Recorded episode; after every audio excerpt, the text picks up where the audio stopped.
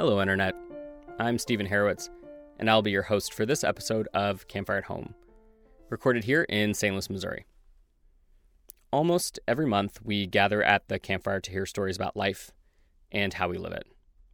Campfire at Home is how we bring that live storytelling experience to you, wherever you are. In this particular episode, I have something special for you because we have stories to share from the capstone event of our Season 10 Advanced Storytelling class. These students signed up for a class through Campfire to learn about public speaking and storytelling. That first class, the students are always nervous, excited, and looking around not knowing who each other are yet. But then they slowly get to know one another as they collectively reflect on their lives through story. They started to see the output of their training and the power and liberation of owning and sharing their own story.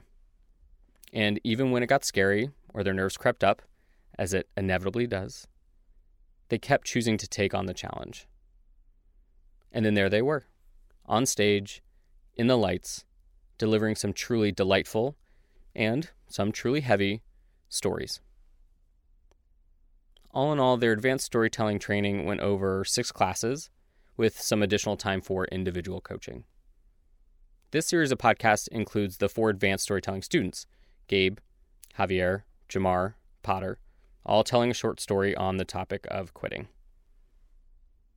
And then, beyond the hugs and smiles each storyteller got after the event, I got to say, as their instructor, a heartfelt congratulations to four people with newfound skills in storytelling, confidence in their voice when speaking publicly, and an understanding of the power of story.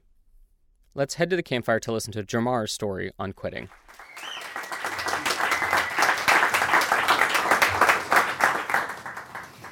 Woo, I have to pee really bad right now. Just be honest with you, I'm not just taking this information. I started to run off the stage like Javier, but here I am hoping I don't pee my pants. Um, okay. On a bright April morning, the sun shined through my very old, beat up RAV4 black Jeep. Yes as I drove 25 minutes to Mercy Hospital. Now, I'm not from St. Louis, but 25 minutes seems like a ride that's five minutes too long.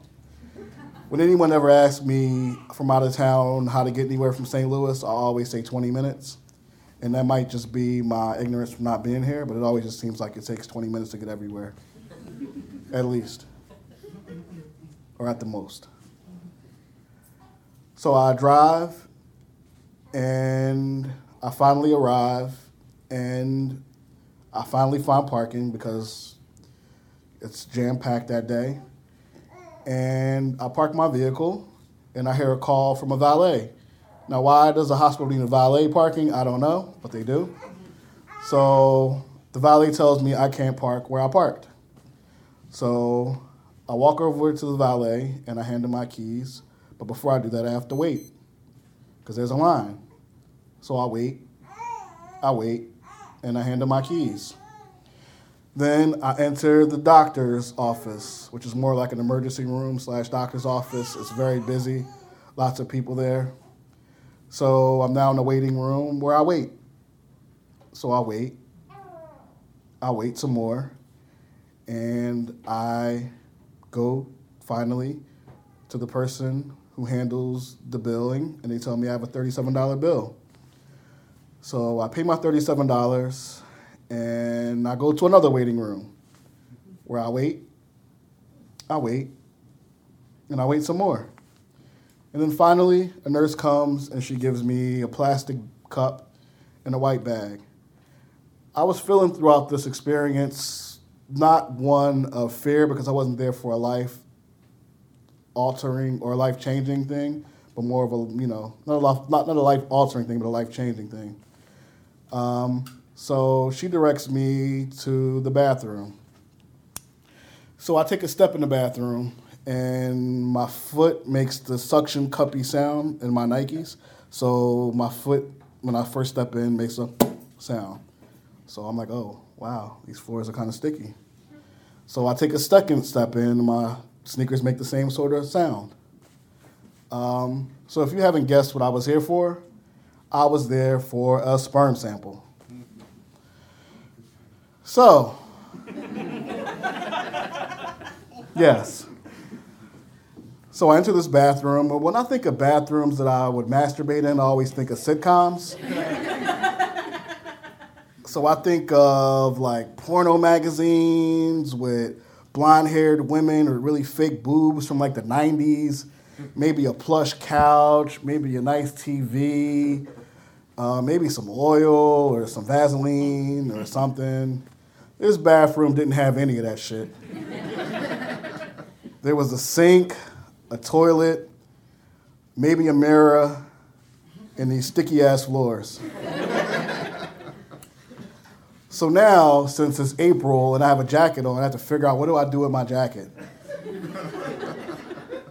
so, how do you know how to dress for masturbating in the bathroom in April? If it was a test, I would have failed it. So now I figure out what to do with my jacket. Then I have this video to worry about. Then I have the headphones, and then I have my penis to worry about. And it's just all this multitasking that's going on. I have to worry about somebody barging in this grimy ass bathroom that I'm in. And I don't know if this experience was terrible, trifling, or terrific, but the experience began with the T. Uh, so finally, I exit the bathroom, and it feels like I was in a fight. I don't know if I won this fight or lost this fight, but this fight definitely happened. So I dropped my sperm sample off at the counter. That's something you won't really hear that often, right? and I leave. So a few weeks later, my wife sends me a text saying that she has some information for me. So I go home and my beautiful, brown, brilliant wife, as you can tell, I like alliteration, is on the bed and she's in her white robe. And she says she has to tell me something. So she has all these numbers scribbled on the paper. And it turned out that I have a low sperm count. The words hit me like a sucker punch to the gut because we walk around, or I, I'll use the I statement because they teach those things now. I walk around with masculinity is probably in some ways toxic, as quote unquote woke as I can be in some spaces. Um, and it hurt. It hurt. And my wife was kind of stoic when she said it. And I did what most woke,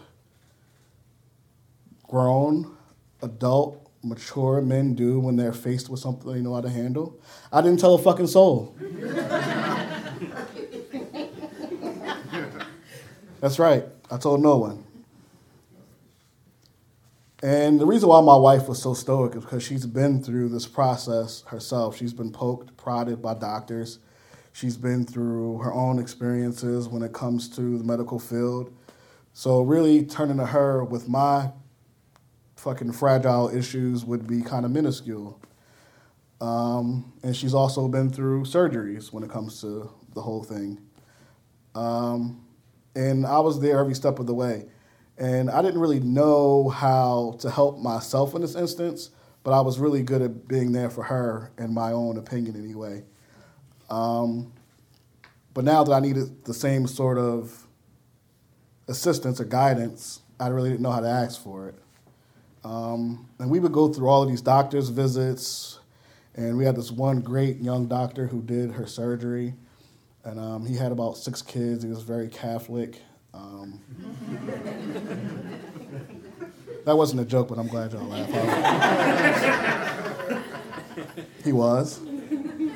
Um, and he would break out these graphs and these charts of the uterus and all of these things and these terminologies, and I realized in those instances I had no fucking clue about the women's body.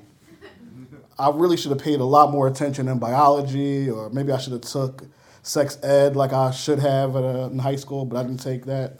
Um, and it was like he was explaining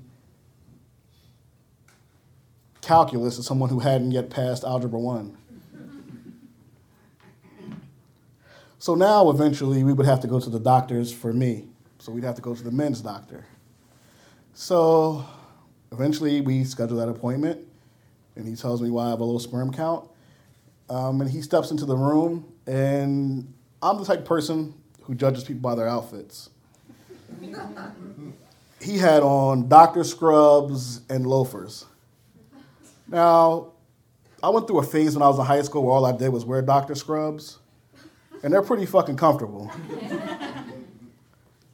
and but Dr. Scrubs and loafers just seemed not to match to me, so it just seemed like he was a swarmy character to begin with. so he sat down and he started pushing his fucking Viagra.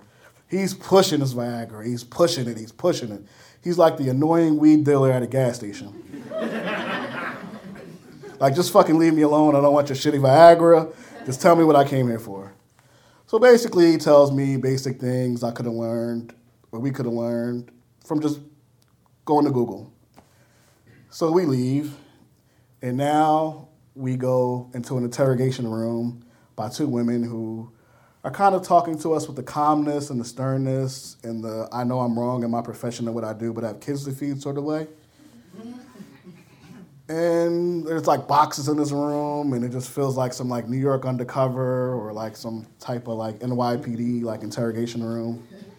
And they tell us what the fee will be for this visit, which is three hundred dollars. So we paid the three hundred dollars, and we walk out in the parking lot. And in that moment, I feel kind of broken, and I feel like quitting, and I feel like giving up from having children. And then my wife, as busy as she is, she has a meeting to go to. So I'm left to deal with this like most mature adult men deal with these sort of things, right? Didn't tell a fucking soul. so now I'm on my way and I'm driving home and I'm just kind of sitting with it. And like I said, I kind of feel broken and I feel like quitting. Um, and then, you know, over the course of time, your friends have kids and 10 of your friends literally have kids, from your closest friends to relatives, the people you know who don't want kids, and you know they don't want kids, and the people who have 10 kids already, literally, who have kids. And some of those people cry with you when they have kids, and you feel bad that they cry for you because they know that you've been trying to have kids for three years. And then, you know, you turn 40 one day, and then, you know, over the course of time, your parents and people who are not even close to you actually well, why don't you have kids? Or why can't you have kids? Or why don't you have kids? And you really want to tell them to mind their fucking businesses or business, but you really can't do that. It's not the right thing to do, right? So sometimes you just don't answer. So over the course of time, you know, we kind of think of things in different ways, right? So you kind of want to feel for the, be happy for your friends when they tell you that they're having kids because it's a blessing to have children. But you also kind of think about yourself in those instances and you think about your own lineage and your own future and your own ways in the world. And my wife and I mentor lots of kids in the city, probably over probably over hundreds between the both of us.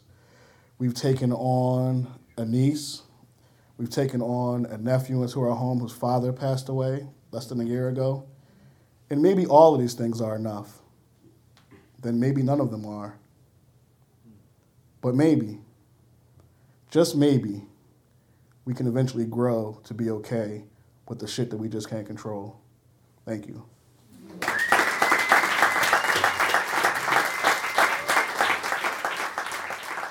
And that's a wrap. You can make sure to hear the other episodes from our Season 10 Advanced Storytelling graduates by subscribing to Campfire at Home, wherever you get your podcasts. And if you liked what you heard, please leave a review. It helps others find our podcast and it supports our students. If you're in the St. Louis area, we'd love to have you come out to an event or take a class. Visit campfire.com, that's cmpfr.com, for all of the details. And for those of you that don't live in St. Louis, who just want to know more about what we do here at Campfire, you can also visit our website at campfire.com. That's cmpfr.com. As always, a big thank you to the Campfire team, our photographer Jen Corman, our videographer and podcast producer Jeff Allen, and the home for our classes, Tech Artista. Tonight's stories were recorded live at the Focal Point in Maplewood, Missouri. Thanks for listening to Campfire at Home. I've been your host, Stephen Harowitz. Until next time.